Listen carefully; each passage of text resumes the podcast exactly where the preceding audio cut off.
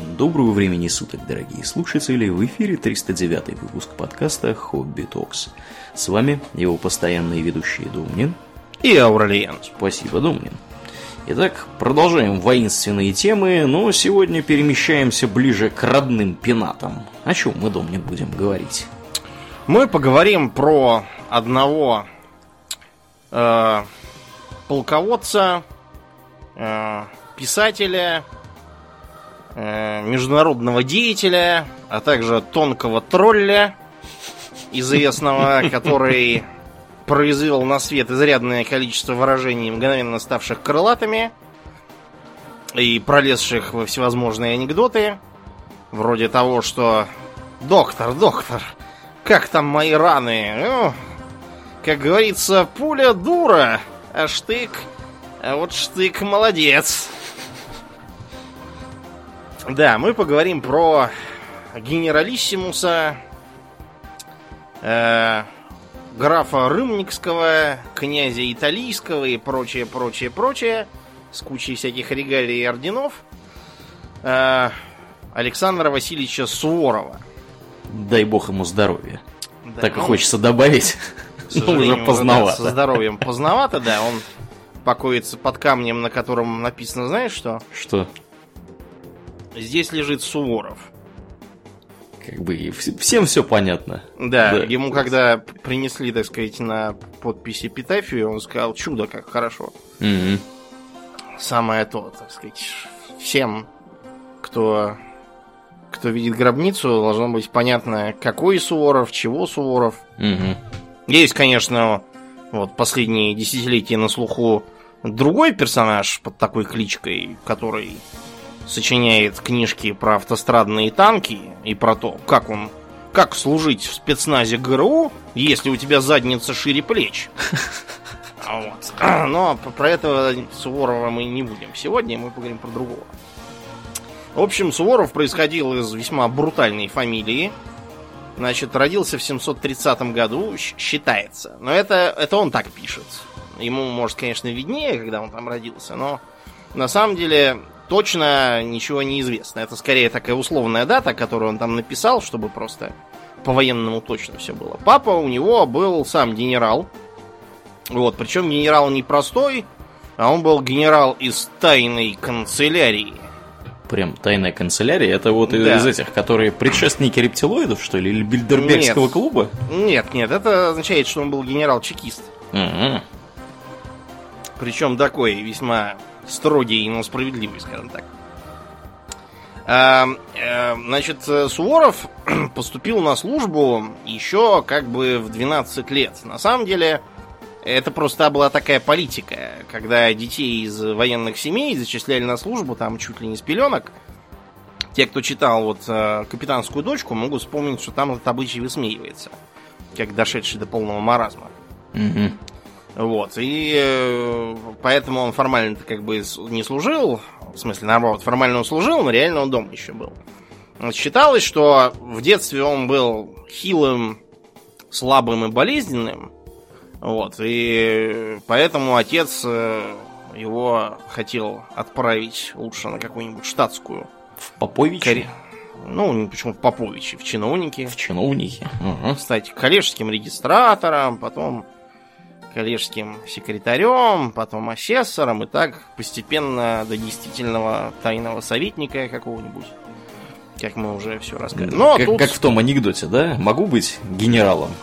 Можешь, сынок. Ага. А маршалом? Нет, маршалом не можешь. У маршала свои дети. Свои сын есть, да. Так и тут. Да, но все испортил один негр.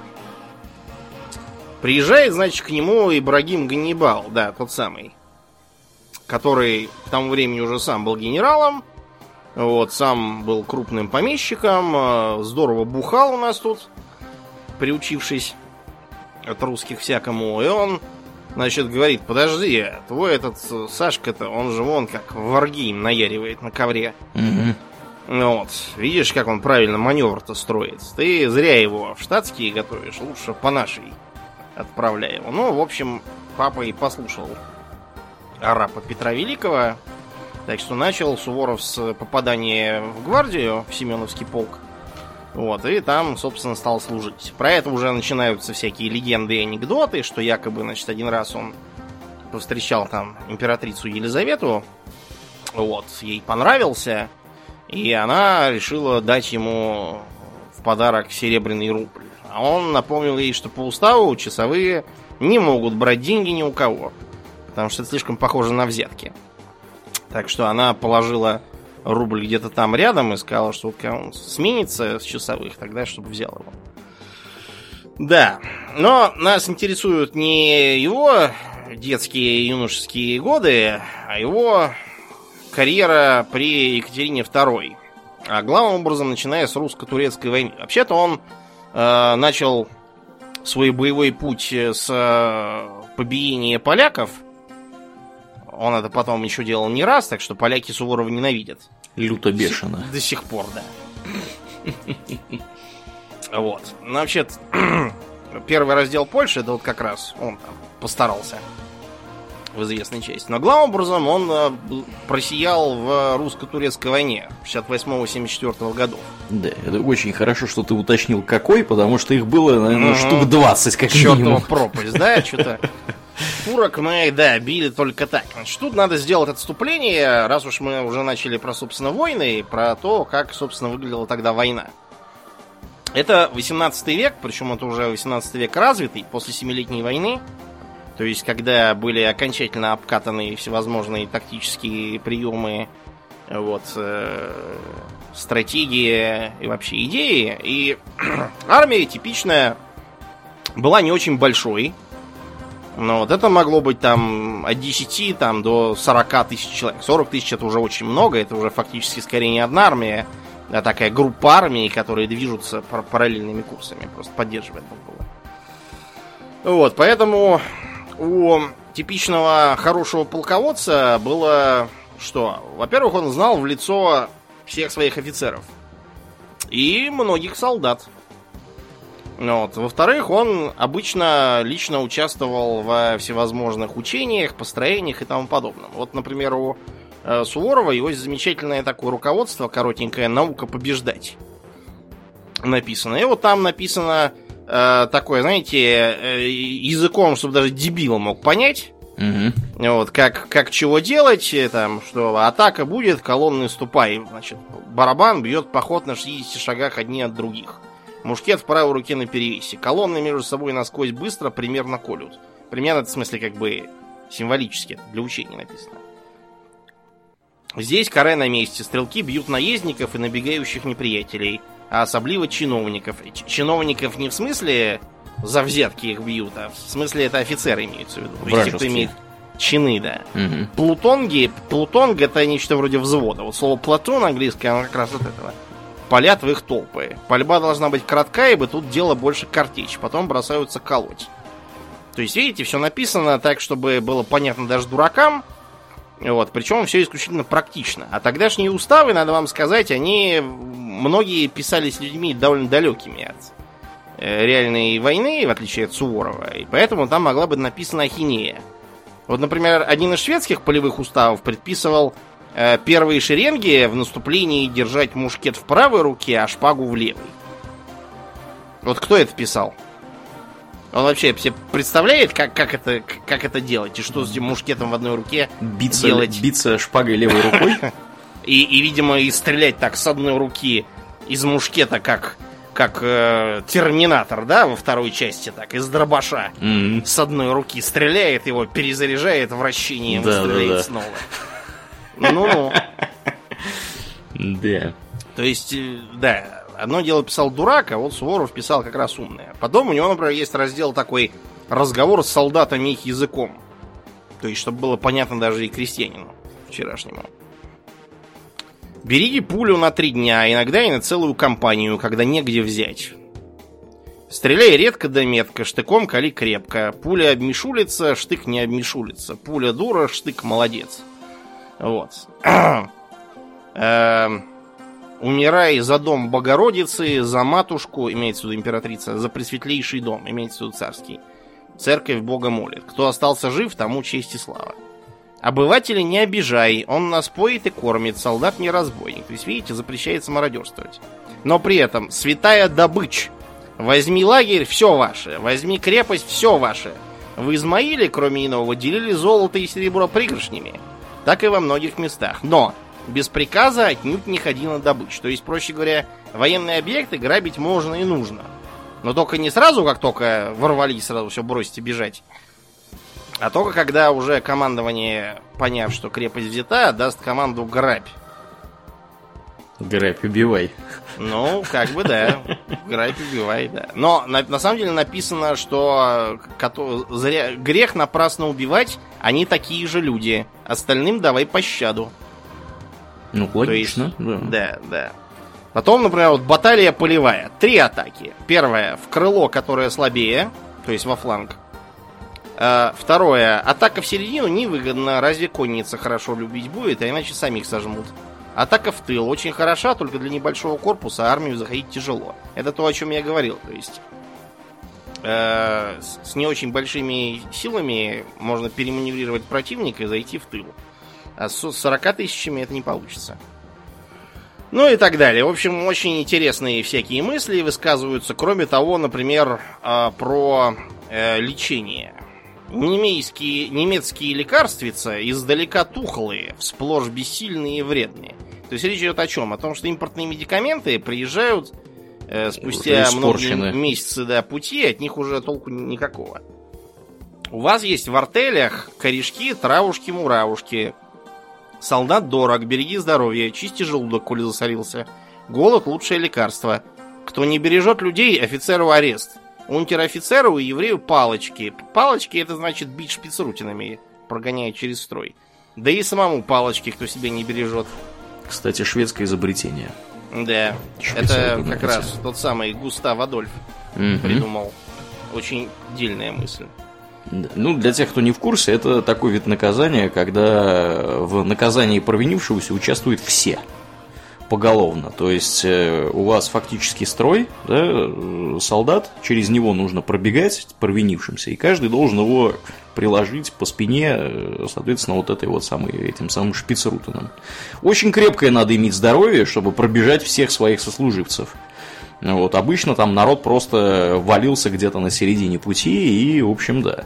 То есть э, наказание дисциплинировало очень здорово. Люди, Тут еще да. есть угу. интересные мысли в том, что, ну, тот же Густав Адольф говорил, почему именно так. Потому что наказание рукой специально обученного палача это позорище. Да, да. А когда тебя товарищи лупят, то это как бы нормально. Совершенно. Да, в этом весь смысл, собственно, все, все Здесь все свои.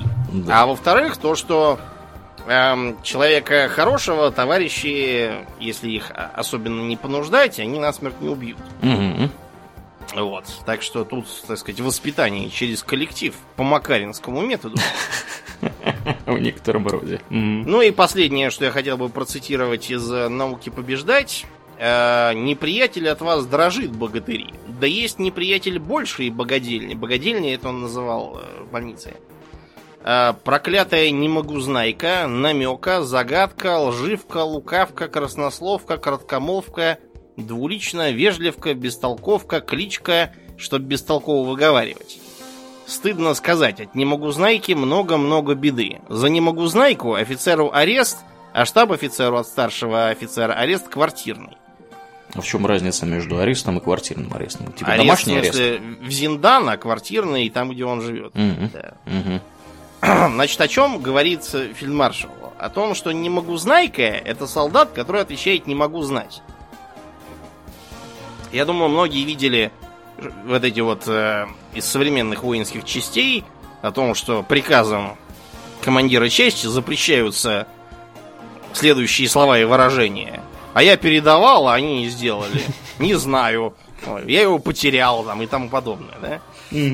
Вот примерно об этом же говорит и фельдмаршал. То есть, э, почему, почему он считает, что за то, что солдат отвечает на вопрос там, а что такое ретирада, допустим, да, он отвечает, не могу узнать, за это, значит, его начальство отправляется чистить сортиры. Или чего там еще делали, в общем, под арест. Здесь написано. Потому что э, многие тогдашние, я даже сказал, большинство тогдашних полководцев считали, что солдат, э, они просто были последователи мысли э, Фридриха Великого. о том, что солдат это такой как бы робот, да, от него требуется две вещи. Первое, э, выправка красивая, а во-вторых, слепое повиновение. Все остальное ему совершенно не нужно. Но, понимаете, дело не в том, что Фридрих был какой-то там злой, там, или тупой, или еще что-то с ним было не то. У него просто условия были такие. У него была маленькая Пруссия Бранненбург. Да? Угу. Там народу там было три с половиной человека. Это был самый на нищий и захудалый кусок Священной Римской империи. Как мы, кстати, говорили в, в, в главе про 30-летнюю войну. Поэтому ему приходилось в армию вербовать всех подряд. Там, например, как-то раз у него побывал Ломоносов. Ну так, что-то забухал там в Пруссии, проснулся, а на нем уже полосатые чулки, вот, черная треуголка, уже фойер-фрай кругом. Уже маршировать надо. Да, так что он, он, к счастью, довольно быстро оттуда сдернул. Вот, и так вот, из-за того, что таких вот Ломоносовых там было, наверное, половина личного состава, а многие, кстати, вообще были взятые в плен вчерашние там австрийцы какие-нибудь или, допустим, э, саксонцы. Угу. Ну, так сказать, нет времени объяснять, теперь вы прусские солдаты вперед. Да. Вот, потому что вот такой был личный состав, который приходилось просто до автоматизма дрессировать, что за каждый вздох там против устава надо лупить палками до полусмерти. Вот, а можно и до смерти иногда. Э, что любые действия должны быть по приказу, все, что не по приказу, это от лукавого, потому что иначе они все разбегутся у вас э, кто куда. Вот, или будут делать совсем не то, что надо, потому что это не обученные не весь кто, какие-то ломоносовые пьяные набранные. Ну, вот, поэтому так было. Э, например, прусской армии приписывается то, что путем систематической порки мушкетеров им удалось довести скорострельность до 4 залпов в минуту. Для Неслыханное достижение. Мушкета, да, угу. это неслыханное достижение, но тем не менее было сочтено все равно непрактичным. Нет, то есть э, пороть-то как раз было сочтено практичным. Это 4 выстрела в минуту непрактично, потому что все улетает неизвестно куда. Вот, при таком темпе все палят, как в белый свет, как копеечку. Да, а Суворов считал, что у нас совершенно другое положение, что у нас кто солдат? Солдат это рекрут. Рекрут это кто? Это тот, кого отправляют э, по определенной разнарядке, там от, а, одного от определенного числа крестьянских дворов угу. С разными ограничениями. То есть там, если единственный сын, то нельзя, там, если там э, что-нибудь там еще, там, типа со здоровьем не то, или еще там чего-то, то тоже нельзя. Вот, они отправляются на службу, причем служат они сколько? Ну, в зависимости от того, когда именно. Ну что сперва там было пожизненно, по-моему, потом да. 20-25 лет. Правильно, ты духе. совершенно прав. В самом конце уже 18 века ограничили службу 25 годами. Угу. Это не потому, что там все чего-то вдруг либеральные стали, а просто потому, что практически так выходило. Получалось, что просто э, солдат э, спустя там где-то 20 лет, он неизбежно, если его не убило там и не оторвало ему руки-ноги, он неизбежно переводится в категорию инвалидов. Инвалидов это не тех, которым уступаете места пассажирам с детьми, лицам пожилого возраста и инвалидам.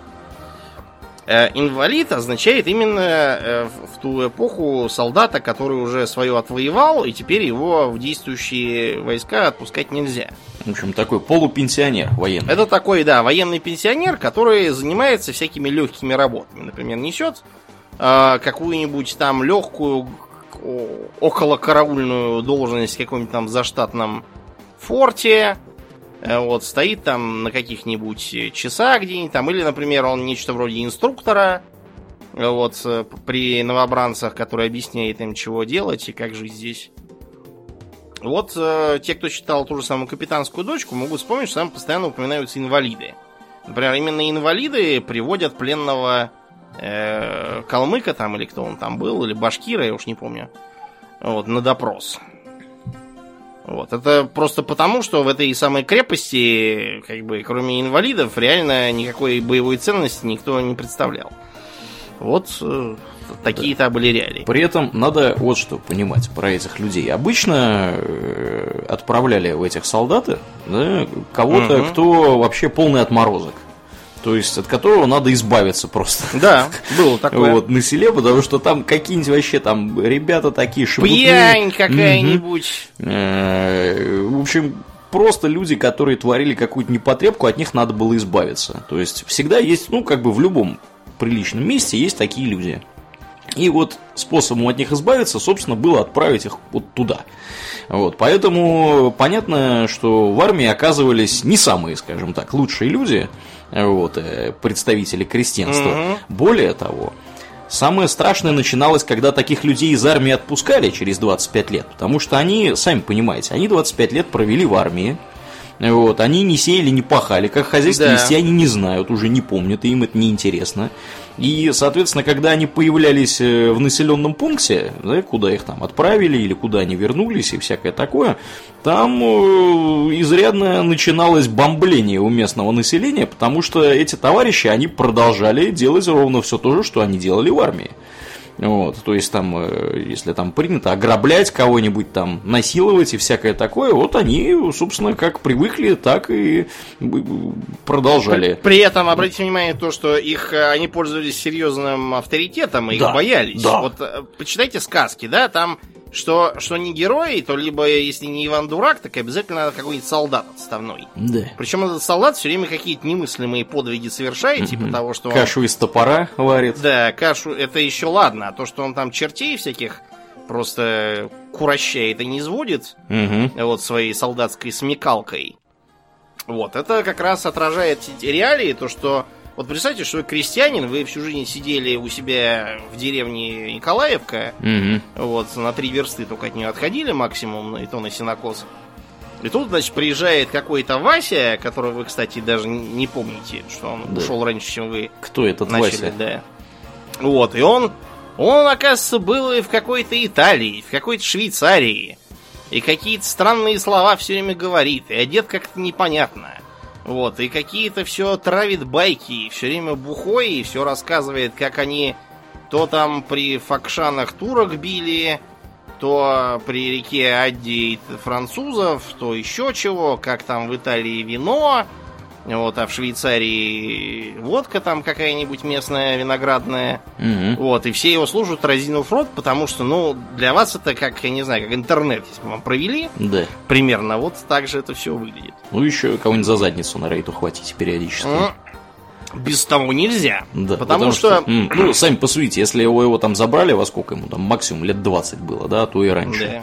Да. Плюс 25, ему 45. Это мужчина в полном расцвете сил. А если он еще там не какой-нибудь там это без рук, без ног, Да. а с руками и с ногами, о, это, это очень-очень такой персонаж бойкий наверняка окажется. Кроме того, значит, сейчас, где у нас проживает личный состав обычно? Обычно в войсковых частях, в казармах. Во- воинских, да, воинских частях. Мгм.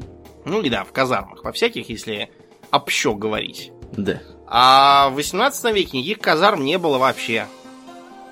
То есть, вот, например, э, то, что у нас вот в Москве лефортовские казармы, они же красные казармы, памятник архитектуры, они только в 19 веке были построены. Многие просто люди думают, что они при Лефорте были построены. Это просто район так называется, Лефортово. А вовсе не Лефорт их там строил. Это все новинки. А в 18 веке они жили летом обычно в лагерях. То есть, проще говоря, в палатках или в шалашах, которые строили сами.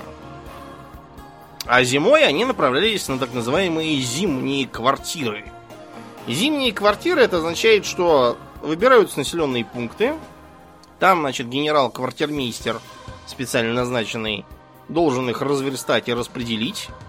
Местным там всяким помещикам, чиновникам, старостам, городничим и прочим товарищам предписывается всячески способствовать и содействовать. Вот, ну вот они расселяются по крестьянским домам, вот, по мещанским квартирам, и, в общем, куда только их можно засунуть, туда их и засовывают. Вот, там, понятное дело, солдаты стараются воровать, бухать, Опять же, морды, людей за задницы, да. хватать, да, дамский пол за задницы и так далее. Поэтому вот когда городничий, да, еще у Гоголя в ревизоре говорит, чтобы и солдат не выпускать э, на улице, а то эта дрянная гарниза только наденет поверх белья, что шинелишка, и ходит в таком виде по улице. То есть это уже 19 век, а все равно как бы. В общем, Потом... это такое стихийное бедствие локальное. Да, да, да. То есть это вот когда, например, а, в недоросли, да, Фанвизина, там говорят, ой, идут к нам солдаты, все, караул, все разорят, там все совершенно вынесут. И только чиновник Правдин говорит, ну что, с ними же офицер, который не допустит их ни до какой наглости. Понятно, без офицера они там просто все вообще разрушили и сожгли да. уже неприятеля, видимо. Да уж, это неважно даже, свои, чужие, неважно. Результат будет один. Да, потом, а, понимаете, вот э, солдат всячески, и Суворов, кстати, тоже считал, что это правильно, солдатам всячески внушалось, что э, то, что их забрали в армию, это повышение. Потому что раньше они были кто? Они были какие-то холопы. Да. Которые, над которыми начальники, всякие там какие-то старосты и помещики, тьфу на них. А тут над ними начальником фактически государь-император, плюс его верные слуги-офицеры. Да. Сразу повысились. И, в общем-то, они были в некотором смысле правы, потому что где-то четверть э, офицерского состава времен Петра и Елизаветы это вот вчерашние всякие простолюдины которые просто выслужились за счет всяких подвигов. То есть мощный Под... социальный лифт. Да, был довольно мощный социальный лифт. Во времена Екатерины II он подзакрылся, но все равно в теории там много чего сохранялось. То есть, если э, поискать, то можно найти довольно знаменитых генералов там и 19 века, и конца 18 которые имели довольно такие непритязательное происхождение, прям скажем. Ну вот, и Что было нужно? Нужно было всячески этих вчерашних крестьян переделать. Потому что вот сейчас мы привыкли что? Что ты э, прибыл в казарму, там тебе, значит, сперва выдают ХБ. Кстати, хорошо, если новое, как нам. А то, говорят, предыдущие вон получили что-то что ношенное поношенная. Вот, угу. да. А выдают там китель, э, штаны, ремень поясной, ремень брючный, фуражку, потом там сапоги, и, короче, в общем, вы поняли. Все это выдается. А, а значит, тогда тебе в первый раз выдавалось обмундирование, а дальше ты должен был за ним уже следить сам на свои деньги, которые тебе платились, разумеется. Обмундирование включало в себя э, в разные там места и годы разные, потому что были, например, реформы Румянцева и Шувалова, вот, которые вводили всякое новое, например, вместо шляп каски. Но, как показала практика, в разных э, частях э, нашей необъятной родины все ходили кто во что гораст. частью из-за саботажа, частью из-за нехватки, частью еще там за что-нибудь. Ну так вот, типичный ряд был в чем? Значит, э, на голове шляпа, Э, на плечах у тебя кафтан. Э, кафтан, вот вы видите на кафтане такие пуговицы, да, блестящие. Так вот, это пуговица не на те, на которые застегивает сам кафтан. Это пуговица, на которой держатся вот эти вот отвороты, да, у него mm-hmm, mm-hmm. на груди, красиво. А сам он, на самом деле, на такие у него крючочки изнутри. Вот он на эти крючочки незаметные сверху застегивается, а на пузе он должен быть свободным. Потому что так бежать удобней и лазить через заборы, через всякие. Значит, сверху э, в первой половине 18 э, века обязательно полагалась японча. Это вот такой плащ, который э, во всяких кино про гардемаринов и тому подобное, вот это вот он. Потом его сменили на шинели уже, наконец. Но это уже ближе к наполеоновским войнам. Значит, э, под кафтаном у вас камзол. Камзол это нечто вроде длинного жилета. То есть, как бы пиджак без рукавов. Или жилет с полами, неважно, в общем. Э, у вас короткие штаны, которые снизу на такие пуговицы под коленями застегиваются. У вас чулки. Значит, э, на ноги вы надеваете что? Не сапоги, а башмаки с пряжками mm-hmm. кожаные. И вот поверх этих самых э, сапогов, если там сыро и холодно, вам могут, чтобы вы не, не голыми чулками щеголяли, а вам могут выдать гамаши или гетры в разных в разные периоды по-разному. То есть это вот такие вот на пуговицах, эм, ну, гетры есть, да, то есть то, что надевается на голень, закрывается э, верх башмака, чтобы он меньше портился, где пряжка, и до колена вот покрывает. Так что у вас чулки не будут рваться, об кусты, обо всякие тому подобное. Все это выдавалось, э, включая до нижних порток и нижней рубахи.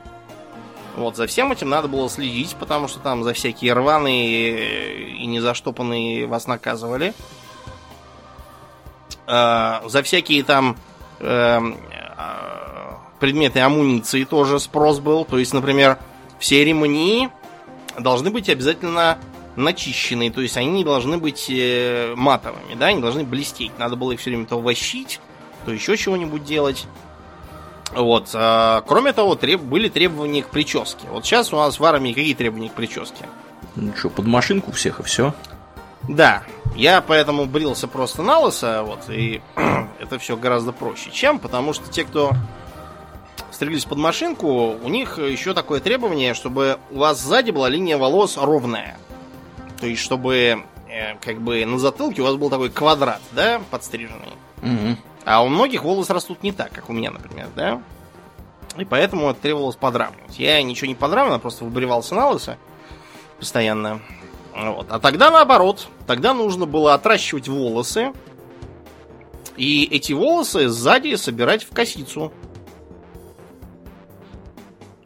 То есть, э, как бы поначалу при Петре просто такие были волосы до плеч, что вообще-то укладывалось в тогдашние крестьянские представления о прическе. А потом было предписано их в косицу убирать. Это было одно из нововведений как раз прусской системы, потому что предполагалось, например, что эта самая коса, если в нее еще и вплести шомпол, будет вас защищать от удара саблей по шее сзади, типичного для тогдашней кавалерии. А вот эти вот волосы, они нужны как амортизатор под треуголкой. Потому что, опять же, прусская идея, а треуголки тогда часто были с таким железным, железной чашкой внутри, то есть как бы такой под шлем. Шлем, да, а волосы у вас будут как подшлемник. А, для парадов предполагалось, что все, все же должны быть единообразны, да, предполагалось, что все будет напудрено белым. Пудры, понятно, крестьянам не, да, не давали вчерашним, а они пудрили мукой. Вот, это как бы не очень удобно, поэтому у нас где-то годов 60-х, 70-х от этого стали отказываться. Опять же, по призывам того же Суворова, Шувалова. Суворов со своей манерой все говорить в рифму говорил, что туалет солдатский должен быть таков, чтобы как встал, сразу готов. Вообще, на самом деле, его странная манера все рифмовать и какие-то странные слова изобретать, это не очень хороший признак. Вот, потому что это характерная черта для многих э, психических расстройств. Но в данном случае надо сказать, что расстройство, если и было, то было исключительно полезно. То есть это был такой савант, как бы, да? То есть гениальный безумец, который очень хорошо ложился на э, сферу деятельности своей. Ну, в общем, ладно, вам все это выдали, вы ко всему этому привыкли, бросили дурацкие крестьянские привычки. Например, во всяких э, руководствах для офицеров предписывается запрещать э, новобранцам вести себя как крестьянам в разговоре. То есть Постоянно покачиваться, оглядываться, сморкаться, поплевывать чесаться. Сами понимаете, да? Это будет представлять собой впечатление бомжей, а не солдат. Если будет так делать. Так вот, чем вас будут, собственно, кормить?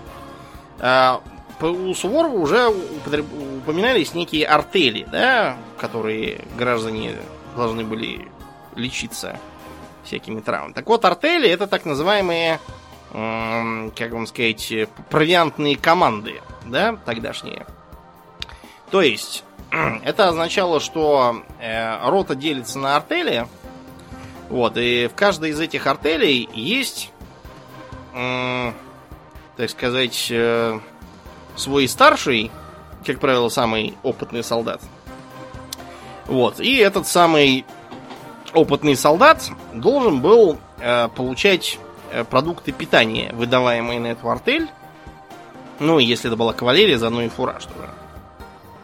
А кроме того, деньги, которые им выдавались. Потому что помимо э, помимо продуктов выдавалось еще и некоторое жалование. Так вот, что э, выдавалось на сутки на солдата, как это сказать, порцион. Мы сейчас тут немножко упростим, потому что помимо суточных порционов были еще и месячные порционы, которым выдавалась крупа и соль. Но мы это сейчас все пересчитаем на сутки, и получится у нас что? Что в сутки вам полагалось 800 э, грамм хлеба, ну то есть полтора кирпича по-нашему. Неплохо. Да, вам полагалось полкило мяса, вам полагалось 200 грамм крупы. И, как правило, это была ячменная крупа, получалось нечто вроде хреновой перловки. Вот, вам полагалось 3 э, ложки соли столовых. А, вам полагалось некоторое количество уксуса, поскольку уксус никто бутылками в себя не жрет, поэтому его просто как бы давали сколько надо. Никто же не будет его брать про запас, правильно? Чисто чтобы дезинфицировать, видимо. А кроме того, вам полагалось 200 грамм водки и 3 литра пива. Вы знаете, вот я поражаюсь, конечно, тем временам, потому что если мне выдавать в день 3 литра пива и 200 грамм водки, то воевать я буду главным образом с зелеными чертями. Весело, но недолго. Да, и при этом буду терпеть от них постоянные поражения, но мой боевой дух будет толкать меня к продолжению этих сражений. Продолжению банкета. Да, mm-hmm. тут, в общем, можно, не знаю, только на что списать, на то, что при такой э, тяжелой жизни у вас все это будет моментально перерабатываться в калории и просто вылетать сразу на расходуемую энергию, и вам будет просто некогда запьянеть. Такие были у нас, конечно, предки богатыри. Вы скажете, подождите, а где же, так сказать, традиционные капуста, где репа пареная там или еще какая, где, да. где свекла, так сказать, где Хотелось бы знать. Да. Угу. Да, а вот вам для этого бабки выдают, вот идите и берите где хотите. А, само собой, бабки платить это все скучно и жалко. Да кроме того, эти бабки тоже там то кто-то разворовал опять, то еще чего-нибудь. То все ушли на снаряжение новое, то еще там чего-то было. То случайно в карты проиграли там, или в кости, или потеряли по пьяни. Поэтому, да, репу, лук и капусту все больше с огорода тащили у каких-нибудь там крестьян. Где плохо лежал. Или мещан, да. В общем, все, все крали только так. Воровство, судя по э, тогдашним приказам, было типичной проблемой этих самых военнослужащих. То есть, э, ну вот, например, что пишут про времена Петра. Драгуны становились постоем в городках, вино и пиво собирали до обозу. А некие чины шляхетские, то есть дворянские по тогдашнему, пили не в мочь поносили таковых зело, а також били батажьем государевым именем. Вот. А, а еще имали по закутам драгунов швадронных шляхетов, ну, то есть дворян, опять же, были дети те молодые, и проходу от всех троеточия девкам да бабам никакого нету. И я вынужден слегка, да, слегка замять то, что тут пишут, потому что тогда это слово, видимо, было э, цензурным, а сейчас нас за это заругает Роскомнадзор. Да. Вот. И полковник наш и кавалер Михаил Фадеевич Чулешов стращать всех тех, кто дерзок велел, и бить их в батаги. Да, а государевым повелением самые злостные и мались, и вешались, и в батаги бились на козлах пред всем фронтом. И нашим из шквадрона двоим тоже досталось Драгуну Акинфию Краску и Ивану Софийкину. Вешаны были за шею. А у Краска так от удавления язык выпал, то даже до середины груди доставал. И многие дивились тому и глядеть ходили. Ну, в общем, вы поняли. Развлечений мало было, вот ходили смотреть, как у повешенного язык вылез. Да. Вот что делает с людьми интернет. Теперь никто не ходит смотреть, как кого повесили. Угу. А когда вот э, Кенигсберг брали, вот, то было написано, что Значит, что не успело и двух недель еще пройти, как, по великому удивлению моему, услышал я, что не осталось в городе ни одного трактира, ни одного винного погреба, ни одного бильярда и ни одного непотребного дома, который бы господам нашим офицерам был уже неизвестен. Но что не только все они у них на перечете, но весьма многие свели уже отчасти с хозяйками своими, отчасти с другими тамошними жительницами тесное знакомство, а некоторые побрали уже к себе и на содержание их, и все вообще уже утопали во всех роскошах и распутствах. Это про захваченный в 58 году 18 века Кенигсберг. Короче, в общем, вы поняли. Быстро наладили там все. Да, там, так сказать, в городе вино и бабы. Mm-hmm. Берем три дня гулять. Ну, в общем, Суворов при этом отличался выгодно тем, что был такой, знаете, пес войны. То есть э, его не интересовала роскошь сама по себе, его не интересовали там всякие там женщины, чего-то там дорогое, звания там всякие и тому подобное. Все это ему как-то было до лампочки, судя по. То есть, например, ему Екатерина э, подарила шубу с царского плеча. Угу. И, понимаете, это как бы как орден. То есть вы эту шубу должны носить в качестве награды. А он не хотел в таком виде ходить, он же такой был, все, поборник здорового образа жизни, все закалялся без конца. Вот, все, обливался там холодной водой, ходил без шапки и так далее. В общем, жарко ему было в шубе. Да, жарко ему было в шубе, поэтому он ее не носил. За это на него настучали. Потому что у такого успешного полководца, разумеется, сразу появится куча доброжелателей. Угу. Ну вот, на нем настучали, пришло личное предписание от императрицы шубу носить. Вот, и, в общем, когда я в следующий раз он уже лично попал к императрице, она говорит, опять не носишь шубу. Он говорит, как не ношу? Ношу. Всегда шубу при мне. И кричит, Прошка! И заходит его денщик Прохор. И действительно, шуба у него в руках. Так что, да, шуба носится и всегда при Суворове. Да, ну вы же не уточняли. Да, как ее носить, он, да. он в общем, всегда так троллил, да, всех. Угу. с троллинга у него начался, в общем, и его славный путь. Это крепость Туртукай. Значит, э, Туртукай сейчас называется Тутракан. И это в Болгарии. А тогда это все была Османская империя. Мы, кстати, про нее скоро будем рассказывать вам. Угу. Как так вышло, что болгарские города сделались вдруг турецкими. Так вот, э, тогда Суворов был еще совсем только молодым генералом, только-только произведенным за свои подвиги в польской компании. Вот, поэтому у него сил было довольно мало. И тем не менее, э, без всякого приказа Туртукай был взят. Причем взят он был совершенно странным тогда способом, э, путем предоставления большой инициативы э, ротным командирам.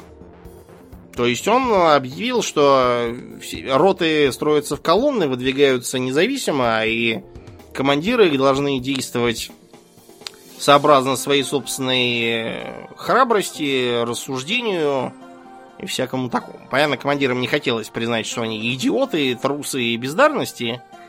Вот, поэтому действовали все энергично и отважно. Турки такого совершенно не ожидали. Э, вот, и при каких-то совершенно минимальных потерях, там меньше тысячи у наших и четыре тысячи у турок было людей. А мы потеряли 200 человек, турки полторы тысячи. В общем, махрапом такие мотнулись. Ну, да.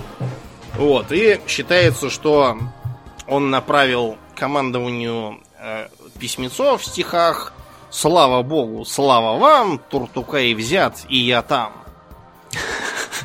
Стихоплет. Да, за это его вообще-то хотели дать по башке, потому что это нарушение приказа, инсубординация, своевольство, и так далее. В общем, кончилось все это тем, что Екатерина II написала, что победителей не судят, и от него отстали. Вот. А... Да. Но главные подвиги у него, конечно, были в следующую русско-турецкую войну с 87 э, по 791. К тому времени он уже стал генерал-аншеф, дивизионный генерал, по сути, и Тогда он был э, уже сам себе голова. Э, началось все с э, баталии при крепости Кинбурн. Там, в общем, крепость, и к ней подходит такая коса. Это на Черном море. Там высадилось 6 тысяч человек янычар, причем янычар не каких-то там, а отборных. Сам Суворов потом говорил, что это очень были крутые солдаты. Он даже горд, что с такими сражался. Он приказал подпустить их поближе, ударить по ним из крепости, после чего выйти на вылазку и разгромить их авангард. При этом сам он был в первых рядах, его там чуть не убили, потому что при кратковременном отступлении он остался за линией фронта наших, там заметили его гренадеры, закричали, что генерал позади, и вернулись за ним. Он был дважды ранен, один раз ему попала картечина под сердце, под самое, а другой раз в ногу, да. Он некоторое время провел без сознания, казаки его в море пополоскали, водой, он и ожил. Прополоскали в море, в целебном. Да. Угу. У него из-за того, что он был ранен в ногу, появилась у турок кличка Топал Паша, то есть как бы хромой генерал. И с тех пор этого самого Топал Пашу они страшно боялись. Бессмертный дед. Ну, вот, да, такой был бессмертный, да, про него все говорили, что типа будет убит. Еще раз он свой характер показал в битве под Факшанами.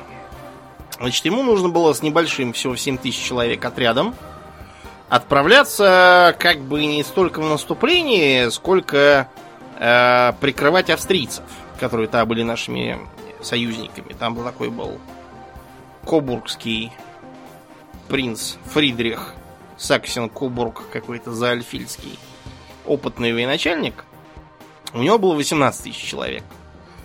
И против него стояло 30-тысячное воинство Юсуф Паши, великого визиря турецкого. Великий визирь был уверен в победе.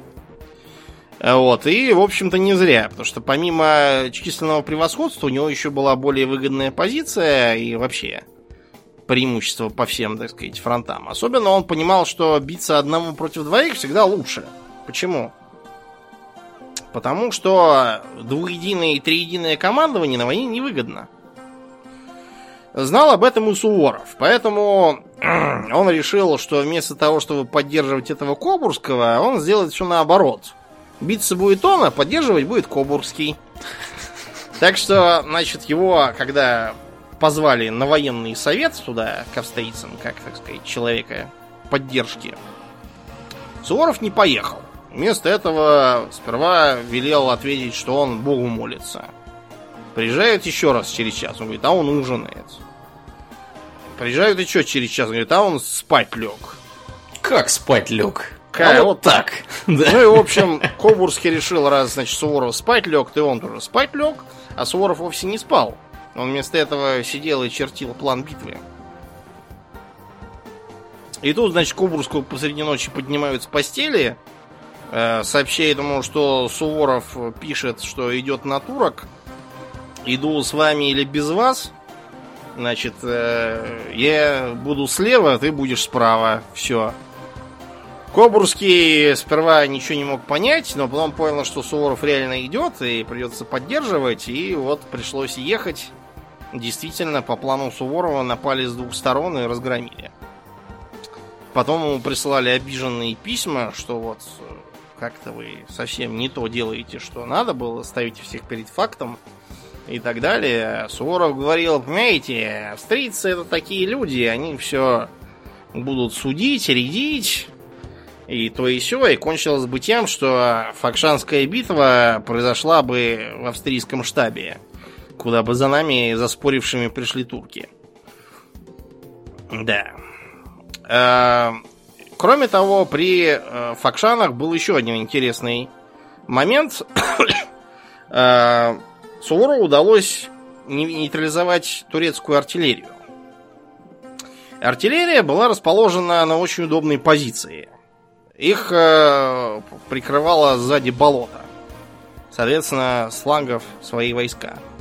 А Суворов отрядил специальный отряд, который через эти болота пролез и пушки взял голыми руками. За счет эффекта неожиданности и дерзости, как, как, как-то описали. Потому что э, на него опять же пошли всякие доносы, что вот он зря рискует людьми, что это придерзкий маневр, и вот хорошо, что они там прошли, а если бы не прошли, может, они потонули в этом болоте. Но Суворов все это делал не просто так. Он отрядил специальных разведчиков до этого, которые эти болота разведали и изучили. И отметили флажками пути, по которым идти. И, соответственно, сами же вели штурмовые команды. А когда через месяц какой-то полковник Иловайский пытался повторить такой же примерно маневр, полез через болото, завяз и с потерями отступил, он оправдывался тем, что хотел тоже быть как Суворов и проявить дерзость. Кончилось, короче, тем, что этого Иловайского разжаловали в рядовые и отправили в обоз. И Суворов сказал, что ему людей доверять нельзя. При обозе он как-то безопаснее будет. А еще э, под Факшанами ему потеряли генерала Райка. Как потеряли?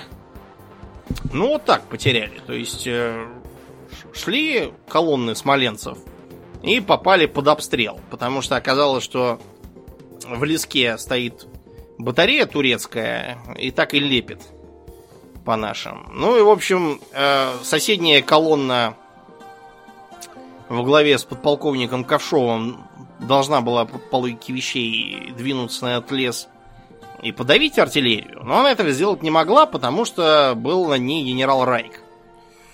Вот, и генерал Райк медлил и считал, что лучше потерять одну колонну, чем еще вторую отправить не весь куда, и ее там тоже хлопать, чего доброго.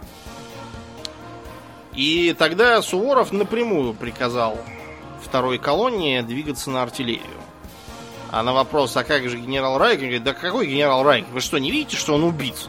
Он говорит, как убит? Вот же он. Говорит, убит. Убит, совсем убит.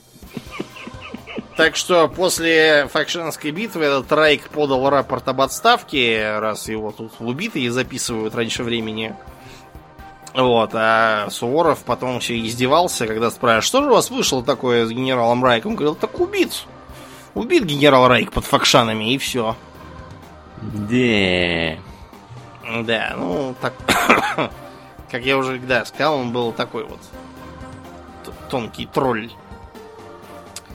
А следующим стало сражение при Рымнике, вот, при котором тот же самый принц Кобурский вынужден был просить Суворова о помощи и прислал записку со словами «Спасайте нас!» Суворов отправил такую же записку с единственным словом «иду». А форсированным маршем прошел за два с половиной дня 100 километров. Это чудовищная скорость по тогдашним временам. И вместе с ним австрийцы, ободрившиеся от прибытия подкреплений, ночью форсировали Рымник, это речка такая, и неожиданно атаковали в четверо превосходящие их по силе турецкие войска – в общем, 20 тысяч турок осталось лежать на месте, а мы потеряли только 200 русских, и еще, говорят, полтысячи австрийцев полегло. Короче, за такие подвиги даже император Священной Римской империи, тогда она еще существовала и оставалась там несколько лет буквально, э, произвел Суворова в графы, и Екатерина это самое графское достоинство подтвердила. Так что теперь Суворов был не какой-то там Суворов, а Суворов Рымникский, граф Суворов. Солидно. Да. Обратите внимание, что это уже такая традиция устоявшаяся, когда полководцев называют графами и князьями в честь каких-нибудь завоеванных ими земель. Например, был еще вот современник Суворова Румянцев, он был Румянцев Задунайский. Потому что он за Дунаем тоже навел шороху, как раз под его командованием Суворов выбыл, когда Туртукай брал. И от него как раз чуть по башке не получил за это дело. А, это довольно старая традиция, потому что, вот, например, как говорят, что Дракула, да, он был трансильванский. Трансильвания и Дракула не правил. Это он просто Трансильванию ходил грабить периодически. Вот за это он и назывался Трансильванский. Помещать злого Дракулу в Трансильванию не надо, это ошибка. Ну и, наконец, в 90-м году произошел знаменитый штурм Измаила. Измаил это крепость. Причем крепость, считавшаяся совершенно неприступной. Э, неприступности помогало то, что от султана пришло письмецо коменданту крепости. Вот, а коменданта был не кто-то там, а великий Сераскер Айдзале Мехмед Паша. Более известный как Мехмед Паша, очевидно. Да.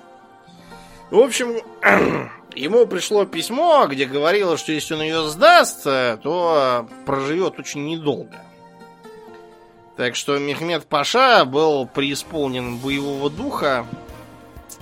Вот. И не зря, потому что тот же самый Суворов, который первым делом всю эту крепость объездил и осмотрел, видимо, в оптический прибор, хотя кто его знает, может, у него было острое зрение тоже,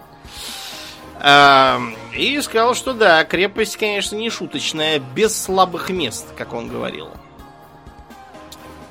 Да, так что пришлось, э, выдвинув ультиматум, он говорил, что ему удаются сутки на то, чтобы уйти целым и невредимым, э, о том, что первый выстрел его будет означать, что всех возьмут в плен, а если будет штурм, то он всех убьет. Но на это Фераскер рассказал, что скорее река Дунай потечет в обратную сторону, чем сдастся его крепость. Так что, в общем, пришлось э, подготовиться. Во-первых, Суворов приказал построить своим солдатам такой же вал, как который окружал крепость. Ну, земляной, само собой, не такой красивый, может быть. Вот, но тоже хороший. И стал их постоянно гонять на учениях. Причем гонять ночью, чтобы было не видно. Туркам. Э, через много раз он их сумел довести до правильного штурма. То есть э, подбегать не как стадо баранов, которое так и просится зарядить картечью или гранатой, а в рассыпную. Как только взбираешься, сразу же бросаться в рукопашный бой и так далее. Вот, и после того, как он натаскал своих людей, э, всячески их подбадривая своими знаменитыми афоризмами про то, что тяжело в учении, легко в очаге поражений. Ну ладно, тогда очагов поражений еще не было, легко в бою, но смысл, смысл примерно тот же самый остался. Про очаг поражения это просто поговорка РХБЗ современных когда их гоняют на учениях в прорезиненных ОЗК на жаре, угу. их офицеры всегда подбадривают этой фразой, что в случае чего оно пригодится. Ну и, в общем, после двух дней бомбардировки, когда там удалось подавить сколь-нибудь артиллерию, в половине шестого утра двинулись на штурм, и к восьми часам все было уже кончено. Хотя турки отступили к центру и бились там как дьяволы, тем не менее, да, их всех пришлось замочить. Говорят, что почти 30 тысяч человек их полегло, и от 5 до 10 тысяч попало в плен. Кроме того, попало довольно много всяких орудий, знамен и прочего военного добра. Интересно также и то, что комендантом Измаила, который было... Вообще, надо вам сказать, что по тогдашним понятиям занятую крепость надо либо укрепить и назначить туда гарнизоны коменданта, либо надо что? Снести ее к чертовой матери. Да. Mm-hmm. Либо сносить ее к чертовой матери. Так вот, комендантом туда был назначен э, человек, которому Суворов доверял. И считал, что, может быть, конечно, он не такой быстрый, как он. Может быть, чего-то там у него не совсем то с организацией, но зато это человек, который никого, никому не уступит хитростью. Это был некий Илларионов Кутузов. Да. Никто не знает, кто это, но тем не менее это был он. Да, про него Суворов говорил умен, умен, хитер, хитер, никто его не обманет. Ну и, в общем, да. Суворов был прав, потому что действительно в э, Отечественную войну Кутузов как считается, сказал, что победить Наполеона он не берется, но вот перехитрить, перехитрить попробует. Интересно также и то, что вот э, э, тот фигурировавший в «Войне и мире» гимн, который там пели, и которому был не очень рад Багратион, кстати, тоже служивший под командованием Суворова, гимн про то, что гимн гром победы раздавайся, веселись, храбрый рос. Тщетный росом все препоны, есть у нас багратионы, и вот это вот. так вот, как раз это было сочинено именно по случаю взятия Измаила. После этого э, с турками война закончилась, турки поняли всю беспочвенность своих претензий угу. и на некоторое время попритихли, так что Суворову некоторое время пришлось поскучать. Вот, он, например, занимался укреплением э, финской границы. Э, есть легенда про то, что там он, когда был недоволен медленным строительством укреплений в Финляндии против шведов, э, приехал, значит, на разбор и говорит там, товарищ полковник, ну, по-нашему я имею в виду, конечно, не товарищ был, он говорит, почему там полковник все стал валить на майора, там майор на капитана, капитан на поручика и так далее. Ну и, в общем, говорят, что тогда Суворов приказал выломать ему пруд, которыми порют. Вот, и все сразу совершенно окаменели, потому что от сумасшедшего Суворова стоилось бы Э, побить и офицеров прутом за такое. Но он, когда прут принесли, стал лупить свои сапоги. Че это он? И говорит, не ленитесь, не ленитесь. Если бы вы ходили по всем укреплениям, тогда бы они все строились, а вы вот не ходили. Они не строятся. После чего, да. Стало понятно, что лучше. Понятно, что лучше, да, все быстро строить ударными темпами Угу. Да, потому что в следующий раз Суворов может еще что-нибудь придумать такое же. А, к, к счастью для Суворова, а, тут а, опять поляки чего-то завозились. Потому что у поляков как раз к 794 году вот, а, произошли всевозможные бурления. Они там какую-то конституцию собрались принимать, которая вводила там современные всякие идеи вместо идиотского вот этого вот э, шляхетской демократии сеймом и тому подобным. Угу. Вот. Э, короля, действовавшего тогда, тормознули с его кареты и набили ему рыло. Устроили там новый парламент. Ну, короче, в общем, все правильно поляки сделали, только... Только вот запоздали они лет на сто, к сожалению.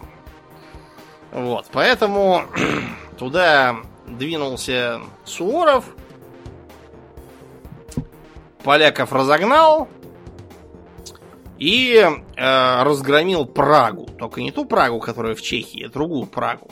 У поляков тоже есть Прага. Есть такой пригород у Варшавы, Прага. Сейчас уже не пригород, а обычная как бы часть города. Уже даже чуть ли не исторический центр считается по нынешним временам. Ну, в общем, Прагу эту всю разорили просто дотла, всех убили, всех зарезали и все вынесли.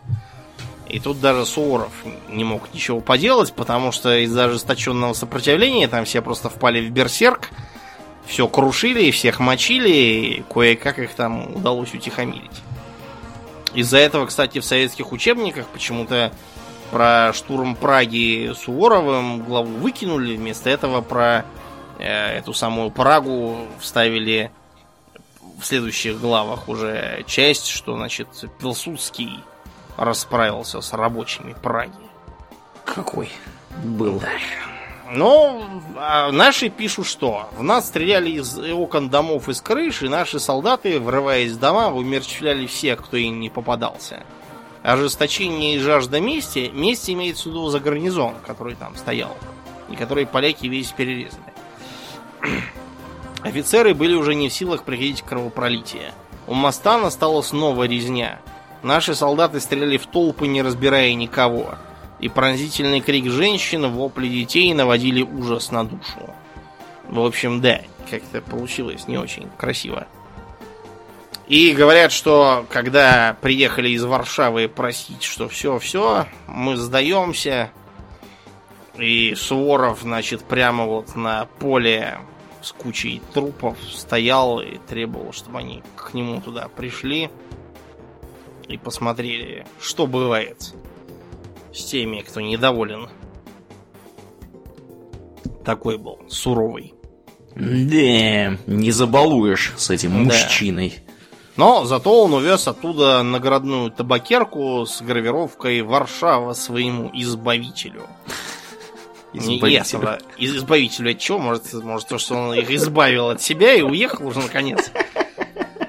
Вероятно. Да. Потому что Суворов при, так сказать, всем своем лояльном отношении к личному составу, он э, в случае чего мочил только так. То есть э, всякие расстрелы при нем были нормой жизни. Правда, не за ерунду, конечно, а за серьезные преступления, но тем не менее. Мгм. Может, и не так строго, как при Петре Первом, но все равно он был строг. Да, но тут, к сожалению, в 96 году бабушка Екатерина отдала концы. И на престол вступил ее сын Павел I. Павел I был чувак очень странный. Э, то есть, э, ну, непопулярный, прям скажем, был правитель. Э, Про него он еще понасочиняли, что пустынный памятник тирана, забвению брошенный дворец. Это про его Михайловский замок. Я его периодически проезжаю, потому что я в Питере постоянно бываю. Вот мне каждый раз вспоминаются эти строчки. Так вот, помимо того, что он был э, чувак э, такой маловменяемый иногда, то есть э, как-то раз говорят, он э, комедию Ябеда донесли до него, что там что-то плохо про него написано в этой комедии, он сгоряча велел автора отправить в Сибирь. Но потом все-таки решил все-таки ознакомиться, что же там в комедии-то такое. Посмотрел первый акт и говорит, так, ну-ка верните его обратно. Посмотрел второй акт и велел наградить его орденом. Так что драматург даже потом насмехался, что жалко, что такая короткая комедия. Надо было подлиннее написать, еще, может, генералом бы стал. Или тот случай, когда он тормознул карету, проезжая зимой с какой-то дамой, а дама ехала на бал. Вот, и на бал она была одета, понятное дело, очень легко. А на улице мороз. А она ему понравилась, он стал с ней лясы точить на улице. Она, пока не точили, застудилась и померла. Короче, в общем, Бе. Павел, да, пользовался репутацией такой очень странного товарища. У него, конечно, было тяжелое детство, деревянные игрушки, в прямом смысле, то есть солдатики. Прибитый к полу. Нет, к сожалению, не прибитые, он их мог свободно передвигать, и кроме того, у него был гатчинский полк, который он передвигал уже в самом простом смысле. Он, как свой отец, убиенный его матерью, был э, большим фанатом Фридриха Великого. Вот, и все у себя в Гатчине устроил на прусские монеты. Эти вот дурацкие полосатые шлагбаумы и будки, да, Мгм. характерные черно-белые. И когда, значит, он пришел к власти, он стал всю армию возвращать обратно. Хотя реформы запретили все эти дурацкие косы, букли, пудру какую-то там и тому подобное. Э, Значит, он все это приказал вернуть в зад. И, значит, говорить, что, так сказать, все должно быть по-прусски. А Суворов демонстративно отказывался это принимать и продолжал все действовать по-своему, отказываясь от новых уставов, от новых порядков и тому подобного. На все претензии говорил, подождите, кто кого бил? Я прусских или прусские меня? Вот кто кого бил, значит, тот и лучше. У того и надо перенимать. Будет как-то странно, да, если прусских, которых я с начала карьеры каждый раз разбивал, я теперь буду под них наряжаться зачем-то. Вот, а кроме того, а, вот эта вот прусская муштра, я уже объяснил, почему она была и почему она к нашим не применялась. Потому что у нас условия другие. Она его бесила. Он всячески это все саботировал и публично издевался. Например, при Павле было предписано носить парадные шпаги непомерной длины, как прусские. Которые, значит, нужно было, когда ты на параде идешь, ты должен был их так одну руку держать на эфесе, нажимая так, чтобы у тебя шпага была параллельно полу. И, значит, на вот эту вот непомерно длинную шпагу ты должен закидывать свой плащ. И нести его на нем, типа красиво. Такой парадный прием. Суворов считал, что парадные приемы это идиотизм. И заниматься надо чем-то более практичным. Так что, значит, когда ему все-таки навязали эту шпагу, и ему надо было садиться к императору в карету, есть байка, что он, значит, боком, значит, держа как раз э, руку на эфесе, чтобы шпага была параллельно земле, стал, значит, заходить в карету, тыкаться, а шпага-то как бы застревает в проеме. Он такой, ах, что-то не выходит, давайте я другим боком. Другим боком залезает, опять шпага застревает, говорит, никак не могу, ваше императорское величество. Ну и, в общем, все это, да, на обозрении у всей округи делается. Угу. Все видят, и видят упрямого старика.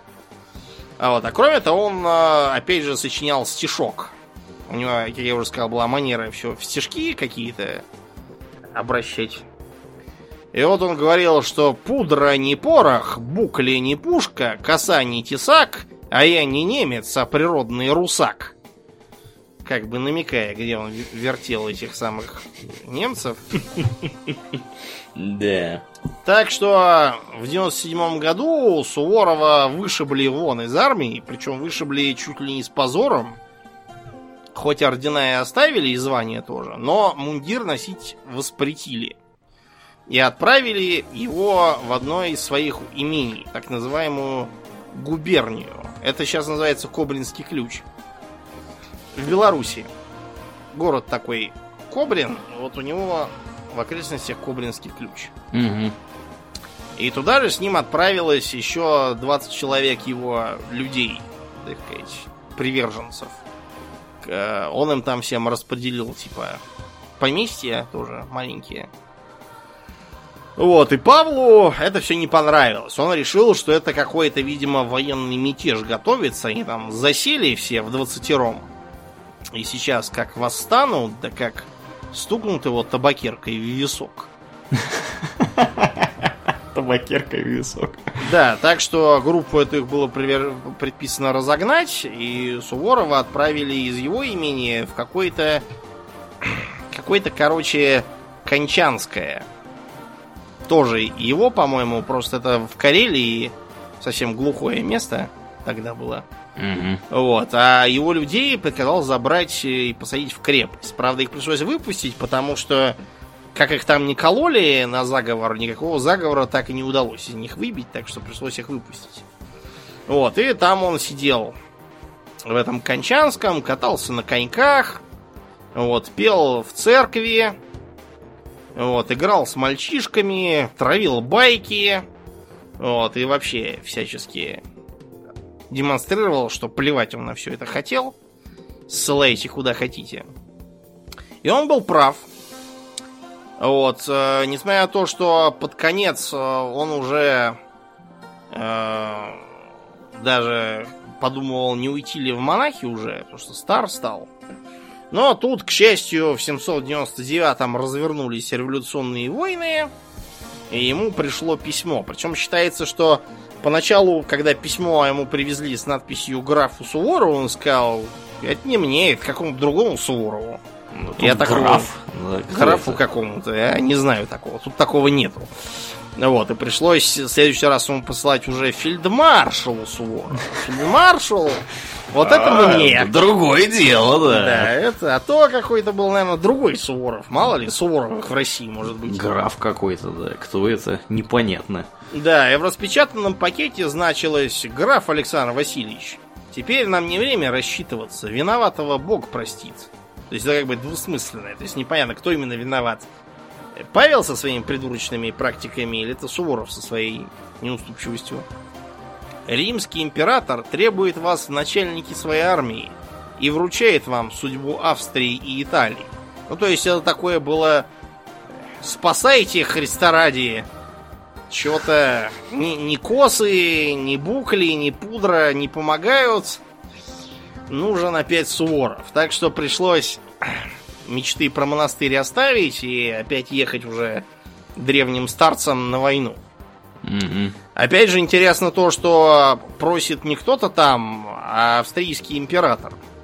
которого уже разжаловали из Священной Римской империи благодаря Наполеону, который понял, что ему пропадать, если бы не русские. Так, подождите, а кто там у русских был в прошлый раз? Этот, как его? Суворов, да, вот его. Его, его давайте. Угу. Так что началось. Э, сперва французам испортили всю обедню в Италии. Потому что произошла битва на реке Адде. Значит, э, французы во главе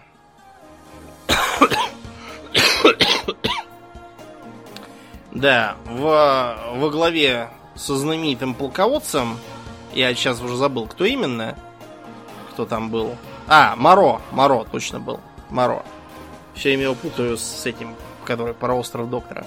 Угу. Значит, со знаменитым Моро ожидали на берегу реки Адды, что, значит, сейчас будет, будут переправляться русские и австрийцы. Мы их встретим после переправы и перебьем. И действительно, Суворов приказал наводить мосты. Стали стучать топоры, там, забивать гвозди, носить бревна и так далее.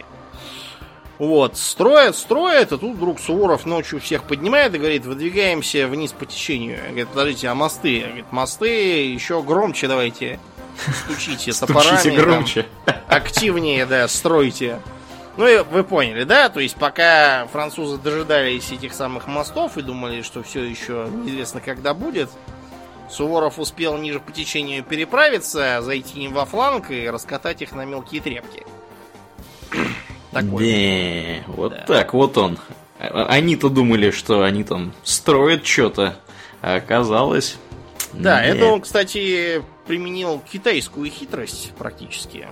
Потому что еще у Суньцзы там описана примерно такая же э, стратегия. Там, правда, была не река, а горные перевалы, но смысл тот же самый.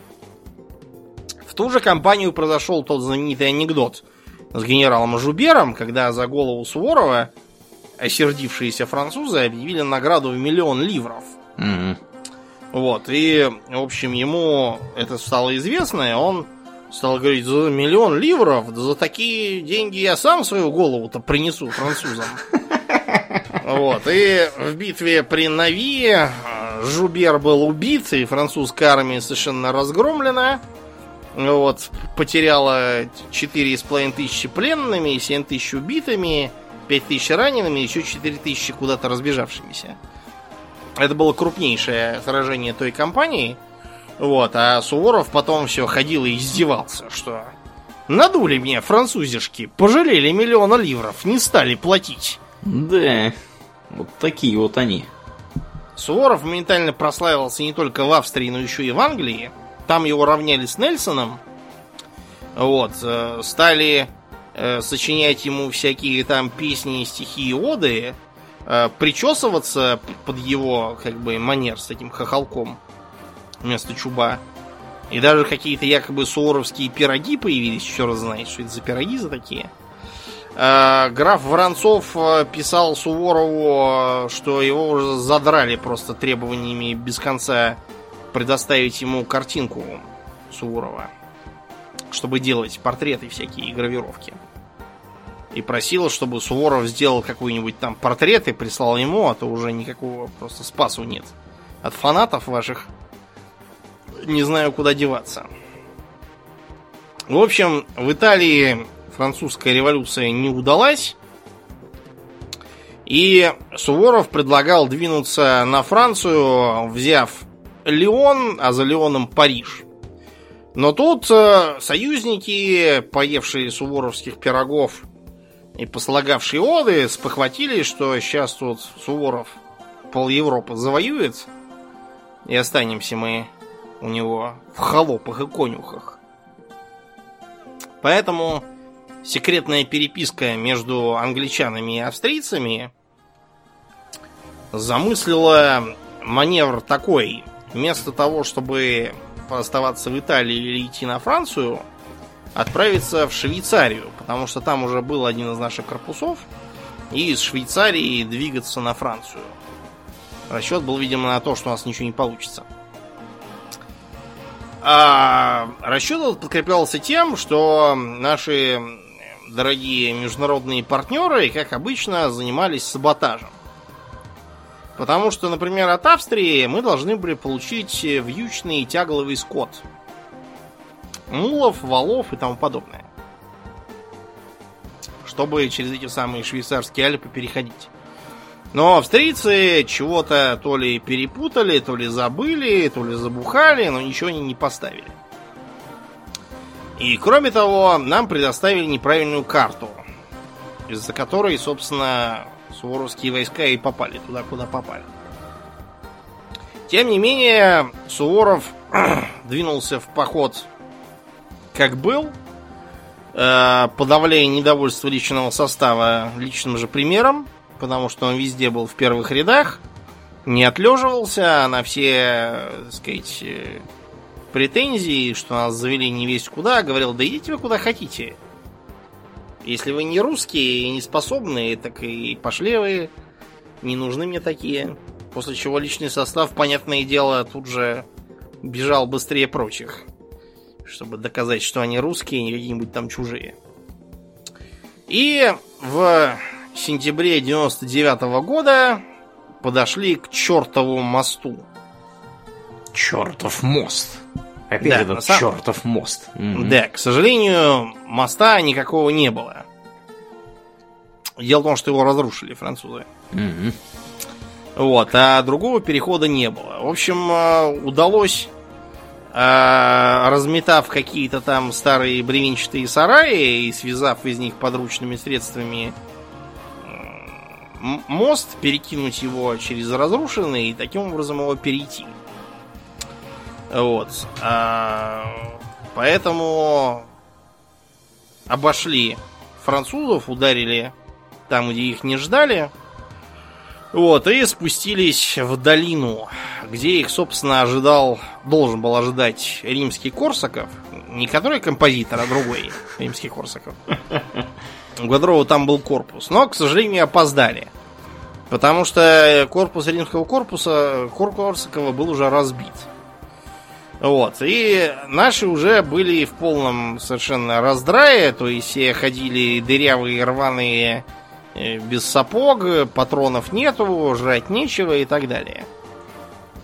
Вот. Но, тем не менее, э, спустившись совершенно невообразимым способом с гор, то есть просто сев на задницу и скатившись вниз, как с горки, кто-то там, конечно, перебился по дороге, но основная масса ничего, как-то скатилась. Там до сих пор можно посмотреть на это место и оценить, хочется вам с него скатываться или не очень. А суворовцам как-то удалось, да, скатиться. И в следующем сражении удалось в этой самой Мутенской долине разбить самого маршала Массина. Причем Массина даже потерял один из своих эполетов. Ничего себе. Как да, его там прижали. какой-то из солдат, да, ухватил его и хотел было совсем взять в плен, но тот вывернулся, и только вот эполет остался в руках. И с этим эполетом он пришел к Суворову и получил от него сразу повышение в поручике. Говорят, что после этого к Суворову приходили недовольные обер-офицеры и говорили, ну как так-то? За всякую ерунду тут теперь повышают в поручики. А он им сказал, хотите тоже повышение на один чин? Принесите второй погон с, фильма, с маршала Массина. Вот тогда сразу. Да. Будем Всем- разговаривать. Да. Да. В общем, за вот этот вот совершенно чудовищный со всех сторон поход, за который ему до сих пор в Альпах Швейцарии стоит очень интересный памятник, вот, ему был присвоен как раз этот чрезвычайный чин генералиссимуса. Вот когда мы говорим генералиссимус российский, да, мы сразу говорим про одного только из двух людей. Один Суворов, а второй кто? Сталин. Ага. При том, что Сталин, кстати, от этого всячески отпирался. Когда ему мундир генералиссимуса представили и сказал «Уберите этого пингвина!» И решил, что маршальский гораздо лучше. Неизвестно.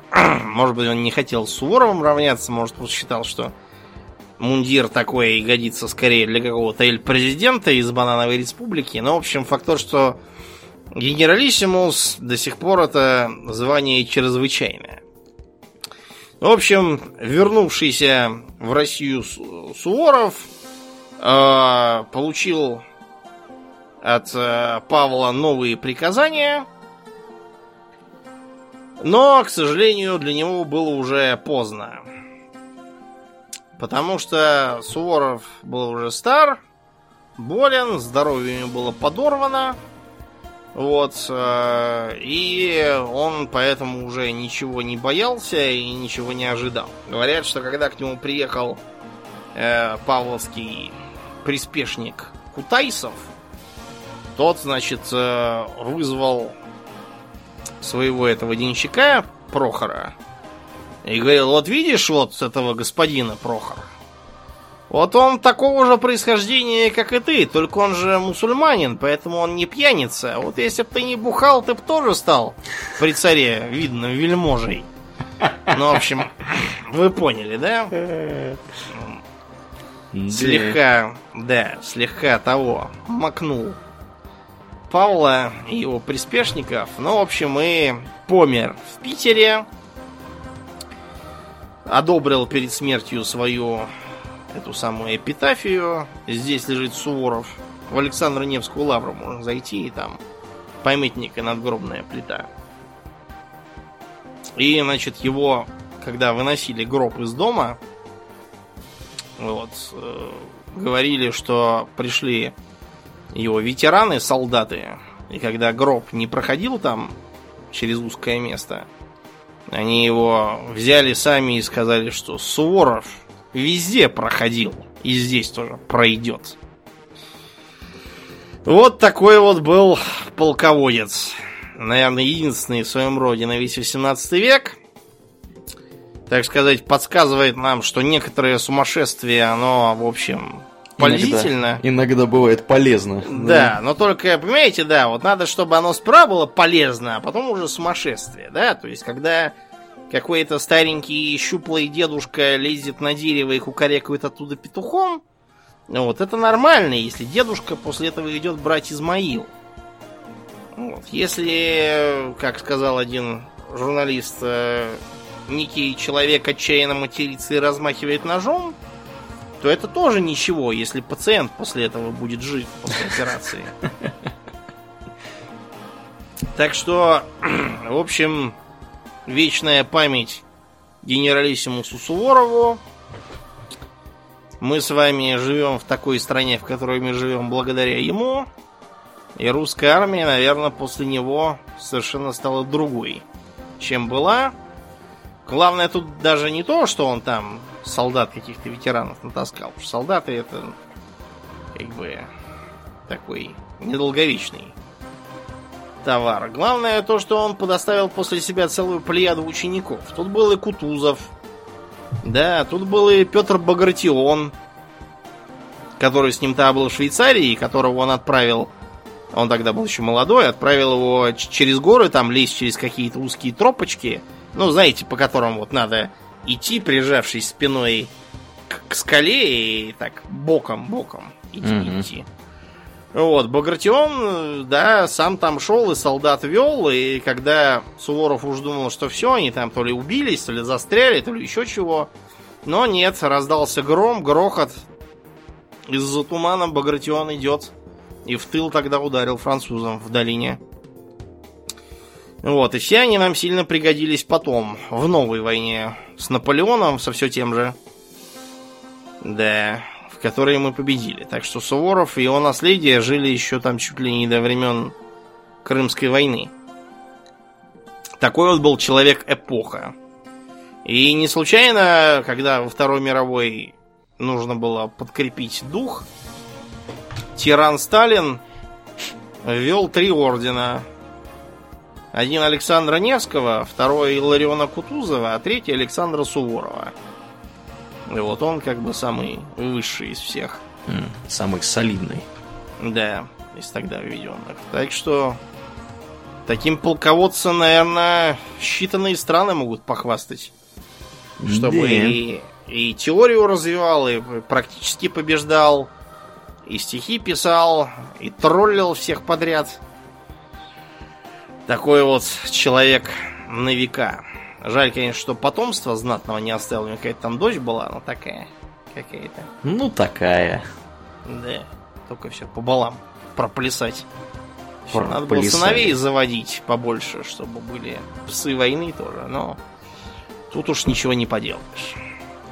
И на этой ноте мы сегодня заканчиваем. Да. Как обычно, мы благодарны всем нашим подписчикам у Дона Патреона. На этой неделе мы благодарим Анастасию Вакимову, комрада с ником, который я прочитать правильно не смогу 100%. От Нозе написано. Э, Я думаю, от Nose, скорее всего, читается. Также благодарим Александра Ароновича и близкого нашему сердцу Элвина Арчера. Представляешь, у нас завелся... Элвина и- Арчера? Да, и такой Элвин Арчер э, завелся. Вот такой вот у нас подписчик. Да, ну вот. э, Кроме того, э, как обычно, особая наша благодарность уходит Аделю Сачкову, Николаю, Жупилу Империализма и Ярославу Харищенко. Спасибо вам огромное, ребята, за вашу помощь. А Если вы слушаете нас в iTunes или в другом каком-то месте, где можно нас оценить, пожалуйста, найдите минутку, оцените нас там. Это здорово помогает подкасту попасть в подкастоприемник другим людям, которые про него ничего не слышали до этого. А, Ну и приходите к нам в группу ВКонтакте, у нас там тоже интересно, vk.com slash. Ну, а на сегодня у нас все. Мы будем переходить плавно в после шоу. И я напоминаю, что у нас сегодня был 309 выпуск подкаста Хобби Токс, а с вами были его постоянные и бессменные ведущие Домнин. И Ауралиен. Спасибо, Домнин. Всего хорошего, друзья. Пока!